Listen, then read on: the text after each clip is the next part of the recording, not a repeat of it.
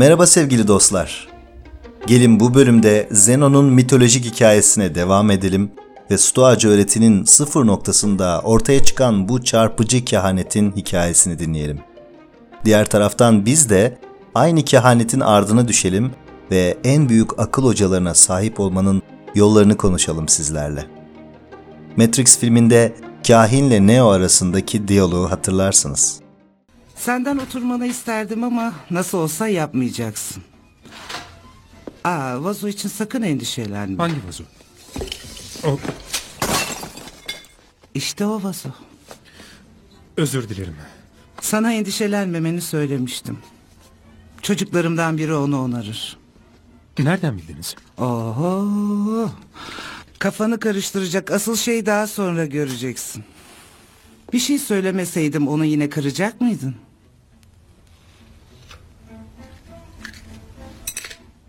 Bu küçük örnekte olduğu gibi kehanet bazen gerçekliği değişime uğratır. Ama kehanet de hayatın bir parçası değil midir zaten? İşte Zenon'a uzatılan kehanetin kendisi de Zenon için her şeyi değiştirmişti. Onun hayatını o kehanet olmadan okumak neredeyse imkansızdır. Tıpkı Matrix filminde olduğu gibi kehanet olmadan o kehanete varılamazdı belki de. Bütün bu olan bitenlerin kaynağı meşhur Delphi antik kentidir. Kahinin odasında olduğu gibi girişinde kendini tanı yazan, antik Yunan çağında dünyanın ve evrenin merkezi olarak yüceltilen ve sonsuzluk ateşinin yandığı Apollo mabedi. Yunanlıların Perslere karşı yaptığı Plateya Savaşı'ndan sonra şehirlerinin ateşi sönmüştü de yeni ateşi Delphi ocağından getirip şehirlerinin yaşamını yeniden tutuşturmuşlardı. Parnasus Dağı'nın güneybatısındaki yokuş üzerine kurulu bu kehanet merkezine cevabını aradıkları bir soru sormak isteyen kişiler uzun bir yoldan ve bir araç kullanmadan yürüyerek gelir, kahinden yanıtlarını aldıktan sonra yine araçsız bir şekilde şehirlerine geri dönerlerdi.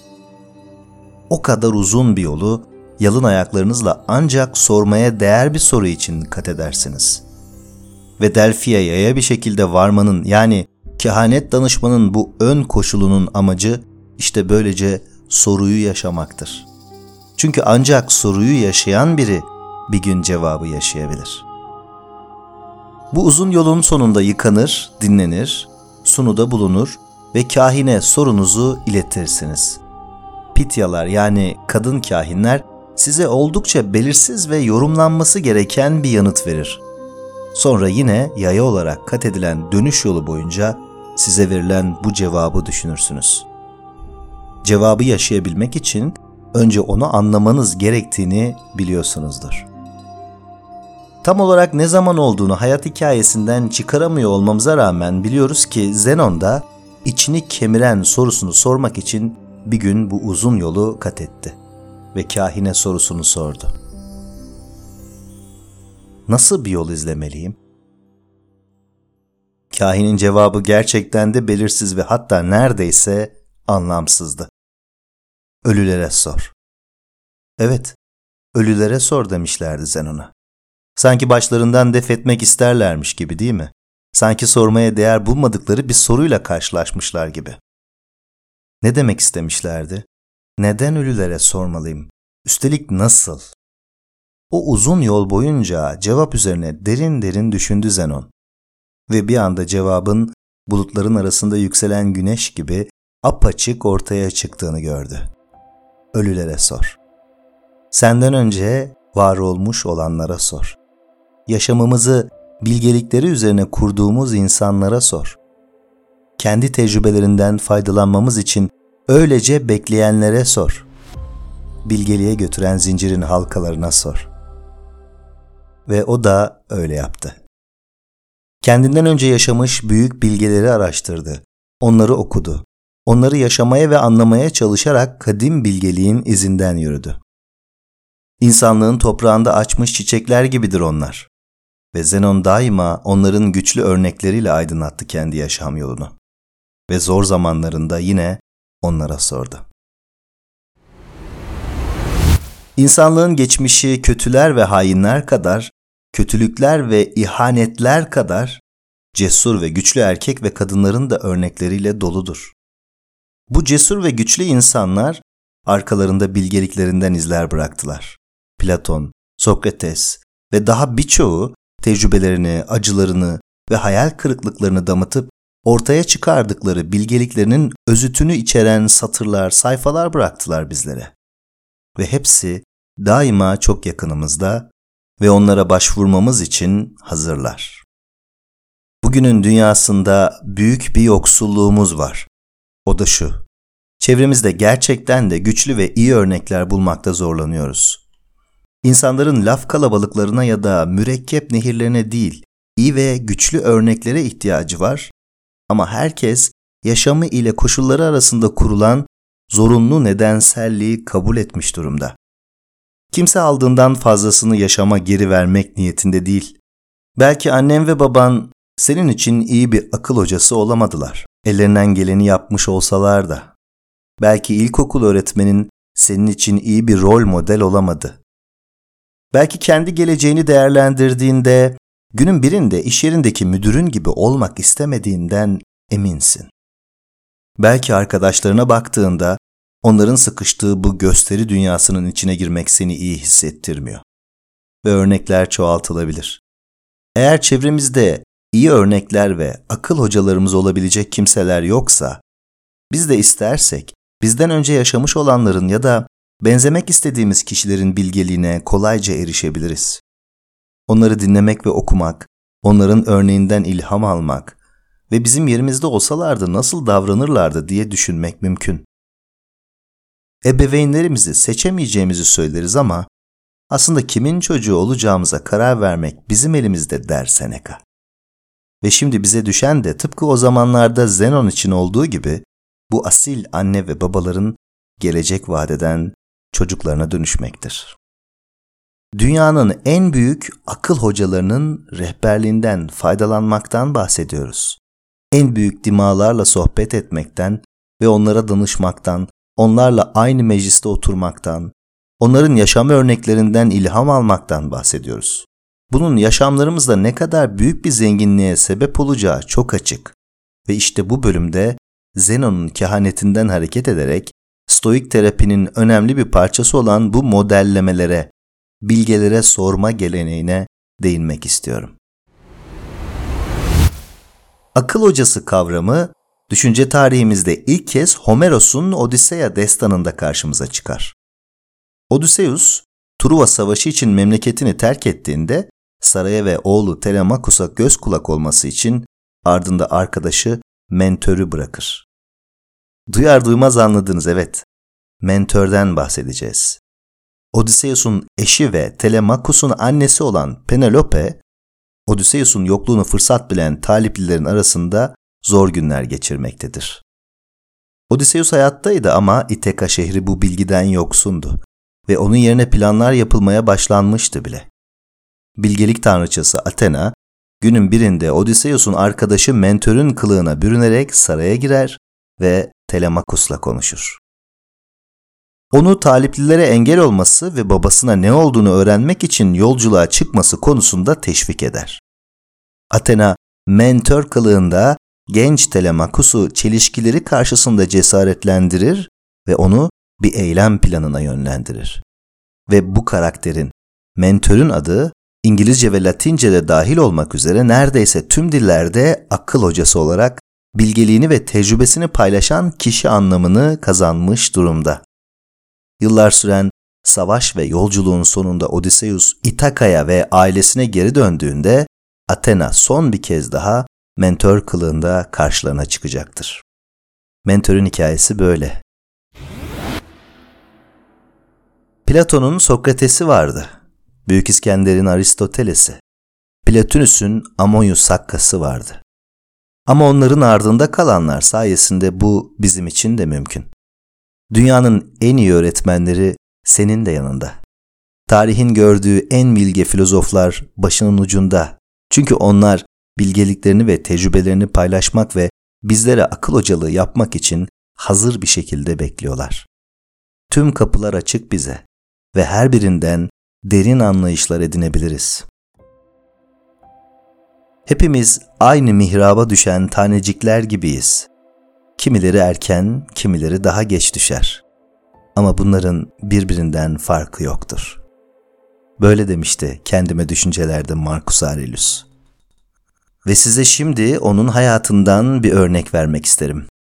Roma İmparatoru ve filozof Marcus Aurelius için ona 30 yıl boyunca felsefe öğreniminde eşlik eden hocası ve dostu Stoacı filozof Rusticus'un özel bir değeri vardı.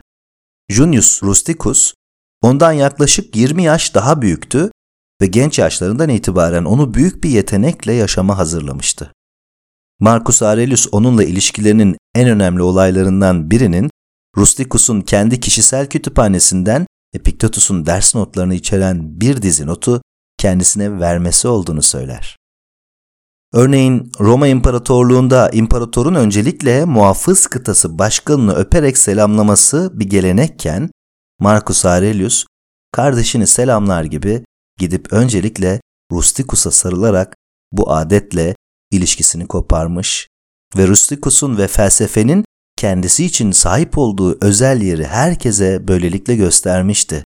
Çünkü Rusticus, Marcus Aurelius'u bilgelik zincirine bağlayan halkaydı. Rusticus öldüğünde yaklaşık 170 yılıydı ve Marcus Aurelius zorlu Markoman Savaşı'nda Kuzey Cephesi lejyonlarını komuta ediyordu. Onu çok soylu yoluna bağlayan bu adamın yasını tutmak için bile vakti yoktu. Sonraki yıllarda felsefi değerlerini onunla paylaşan ve onun gibi el üstünde tutan Rusticus gibi bir dostun ve akıl hocasının eksikliğini gerçekten hissetmişe benziyor. Çünkü Marcus Aurelius, Rusticus'un ölümünden çok kısa bir süre sonra kendime düşünceleri yazmaya başlar. Böylece onun boşluğunu doldurmaya çalışıyor, Rusticus'a ve bir akıl hocasına duyduğu ihtiyacın doğurduğu boşluğu kendisine akıl hocalığı yaparak ve bu sorumluluğu üzerine alarak dolduruyordu. 30 yıllık eğitim Marcus Aurelius'u Rusticus'un yokluğunu hazırlamıştı. O bilgelik zincirine bağlanmış ve Rusticus olmadan da kendisini yalnız hissetmeyecek kadar insanlığa ait hissediyordu. Öte yandan dünyanın en büyük akıl hocaları ona yardım etmek için daima hazırdılar. Onların imgelerini zihninde canlandırdı, o büyük filozofların karakterlerini ve eylemlerini daima gözleri önünde tuttu. Kim olduklarını merak ediyorsanız Marcus Aurelius kendime düşüncelerde en çok hayran olduğu filozofları sayar. Pisagor, Herakleitos, Sokrates, Kinik Diyojen, Chrysippus ve Epiktetus. Ve onları daima kendine rol model olarak kabul etti. Kendini onların bir mirasçısı olarak saydı ve daima kendini onların huzurunda hissetti. Etrafınızda gerçek ve yaşayan bir akıl hocasına sahip değilseniz bile siz de Marcus Aurelius gibi imgelemenizi ve bu ruhsal egzersizleri kullanarak bilgeliğin varlığından yine de faydalanabilirsiniz. Çünkü o bilge yaşamlar yaşamaya ve öğretmeye devam edebilirler. Onların örneğini ve anısını zihnimizde berrak bir şekilde taşıyabilirsek bize yol göstermeye devam edeceklerdir. Bu Delphi kahininin Zenon'a verdiği şifreli öğüdün ta kendisidir. İnsan saygı duyduğu ve hayranlığını kazanmış birinin yanında kendisini de daha yüce hisseder. Ve bu yücelik yaşamına ve eylemlerine tesir eder. Örneğin Marcus Aurelius'un hakkında yeteri kadar okursanız ki bu podcastler bu boşluğu doldurma amacını taşıyor. Siz zorlu bir görevi yerine getirmek durumunda kaldığınızda ya da güç bir durumla karşılaştığınızda onun size eşlik eden bir dost, bir akıl hocası olduğunu hayal edebilirsiniz. Onun sizin yanınızda olduğunu bilmek, davranışlarınızı nasıl değiştirirdi bir düşünmenizi isterim. Onun gözleri altında yaşamlarımızı vasatlıktan çıkarmak için nasıl cesaretleneceğimizi, varlığının eylemlerimizi nasıl doğrultucu bir etki yaratacağını bir düşünün lütfen. Ek olarak sadece varlıklarından değil, bilgeliklerinden de istifade edebiliriz. Kendimize şöyle sorular sorabiliriz. Marcus Aurelius benim duygularım ve düşüncelerim hakkında ne yorum yapardı? Ya da Epiktetus davranışlarım hakkında neler söylerdi? Sokrates benim yerimde olsaydı ne yapardı? Zenon olsaydı bu zorluklarla nasıl başa çıkardı? Seneca şimdi ihtiyaç duyduğum uzak ya da yakın bir gelecekte sahip olabileceğim hangi iç niteliklere işaret ederdi? Platon olsaydı bana hangi öğütlerde bulunurdu? Pisagor günümün nasıl geçtiği hakkında bana neler söylerdi? Onlar bu yaşama sanatındaki cetvellerimizdir. Çünkü Seneca der ki, elinizde cetvel yoksa yamuk çizgileri doğru yapamazsınız. Ya da Sokrates demişti ki, yanına doğrusunu koymadıkça bir yolun eğriliğini anlayamazsınız. İşte duygularımızı, düşüncelerimizi, yargılarımızı ya da arzularımızı düzeltmek için sahip olduğumuz eşsiz bir kaynak var demektir tüm bunlar. Siz de bir bilgeler heyetinin size öğütler, bakış açıları verdiğini, sizi yüreklendirdiğini ve yol gösterdiğini düşleyebilirsiniz. Bu kişinin kim olacağı tamamen size bağlı ama mutlaka birini seçin. Ne yaptıklarını izleyin ve aynısını yapabilmek için elinizden geleni yapın. Onlara dermanını arayan bir hastanın doktoruna gittiği gibi varabilirsiniz. Bu çoktan psikolojide ve spesifik olarak bilişsel davranışçı terapide felaketleştirmeyi hafifletme metodu olarak kullanılmaktadır. Ve çoktan bir kendi kendine yardım tekniği olarak işlevini yerine getirmeye başlamış sutacı bir ruhsal egzersizdir. Bu modellemelerin detaylarından bahsetmek için burada yeterince yerimiz yok maalesef.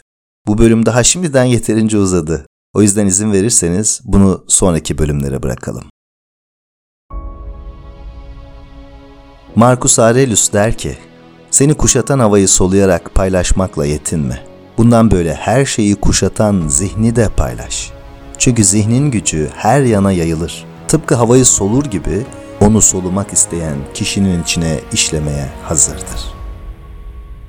Sağlıkla kalın.